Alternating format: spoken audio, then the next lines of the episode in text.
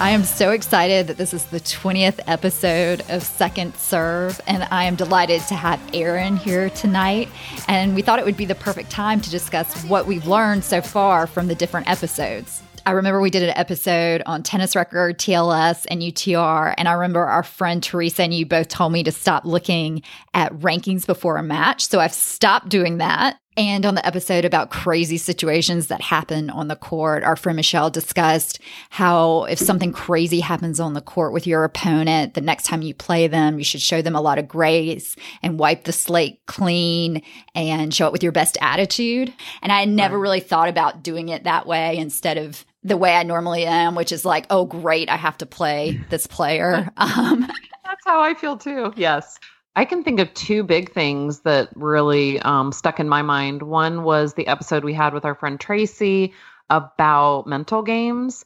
And I remember her saying sometimes people, you know, take bathroom breaks at opportune times when their opponent has momentum that they may take a bathroom break. I said, Oh my gosh, Tracy, you know, what's funny is I've taken bathroom breaks when I've been really down and uh, not in a set. I always, I don't usually go during a set, but like between sets, sometimes I say, okay, I'm just going to like walk up to the bathroom. Sometimes I, you know, think and then come back. And I remember her saying, Oh, I thought that was a mental game that people played. And I was thinking, the total opposite. I was thinking that's a mental thing for me that actually helps me. So I think her and I were both like, wow, light bulb moment. We understand different people's perspective. Yes. And then um, the other one that stood out to me was actually same episode. I think you and Tracy come from more similar backgrounds in the sense that you have grown up playing competitive sports and, you know, I played sports in high school and then really never did anything again until I was a much older adult. And you um, said something at the end of that episode that made me giggle that said, talking to you during a match, which you admitted would definitely make you lose the match if someone is too friendly and talks to you on the court. You said, that would be like taking a timeout in basketball and having your opponent come over and talk to you. Yes. and so I kind of went the next couple days, I thought maybe I need to, not that I won't talk to someone, but maybe I need to be more competitive like Carolyn and Tracy are. And maybe I'm too friendly. And then I'm sure I told you a few days later that I realized my personality is just to be friendly and talk to people. So I'm not necessarily going to be able to change my personality. So I was like, I need to be more like Aaron. More like Aaron. and, and go out and just enjoy it. Enjoy. Have fun yes. with it. Sit there and laugh with the person in between points. You know, I, know, I need to be see, more that and, way. And that's the thing too, though. If that's not your thing and that messes you up, then you shouldn't try to change how you are either. Yeah. I guess if we just recognize that everyone comes from a totally different place. That's exactly right. Another interesting episode was on fun teams versus competitive teams that I did with our friend Aileen. And she's played on 113 USTA teams. And she made a really interesting point that playing on a really competitive team is a lot of fun until you get injured or mm. until you're not playing well. And I never really thought about that before mm. that those teams are fantastic as long as you're winning. And then, of course, the episode with Triangle Tennis for Equality. Yeah, yeah, that was really powerful. Yeah, Tracy, Heather, and Yubi are just incredible people that started that yeah. organization. And when Tracy said, you know, what could we do is that we could, if we have a teammate that is being discriminated against, that we should stand up yes, and say something. Yeah. This is the one little thing you can do is on the tennis court. You can stand up yeah. and say something. Yeah. When we had that question in mind and we asked it, that was um, a really good response because I don't know that that was the response I thought we were going to get, but that is like the most basic thing is when someone is being discriminated against or just treated differently. Like she talked about how she was treated so differently than her partner who was Caucasian and it was so clear that that the their opponents were were treating Tracy completely different that they need to be called out on that immediately. I learned a ton from that episode. Another episode that's been very helpful for me was the episode on getting your feelings hurt. Our friend Rachel and you gave great advice on all the intricacies that go into making a lineup. And it was also good to hear that everybody's been left off teams or everyone hasn't been played at some point when they thought they should have been played one of the other episodes I enjoyed that I didn't nec- not that I didn't think I would necessarily, but as a tennis player, I don't really think too much about my equipment, but the one that Mike talked about strings, for some reason I was like, I want to switch up my strings and see what happens. I think I gave you one of my rackets or maybe I saw him at the courts. I just told him I said, I kind of feel like it's when I go go to my hairdresser and I'm like, just try something new. I told him I said, just try what you think cuz he knew he knows my game. He knows how hard I hit and gave me I guess a hybrid. Is that right, Carolyn? I think so. I think that's right. Yeah. And the very first day I played with her for like the first, I don't know, 20 minutes, I was like, oh my gosh, this is so crazy. Like I didn't, I just couldn't hit the ball well. Right. But it didn't matter because I was like, oh, I have another racket. I could just switch over to or whatever. But man, within like 30 minutes, it was feeling really good. And then I have hit with that racket every day since he strung it for me. And I feel like I was hitting the ball even harder. I'm loving it. So Oh, I'm gonna great. get him to string my rackets now. He's he's got a new side gig for me. That's fantastic. I also really enjoyed the episode about what is a CTA with Laura, which we now know a CTA is a community tennis association.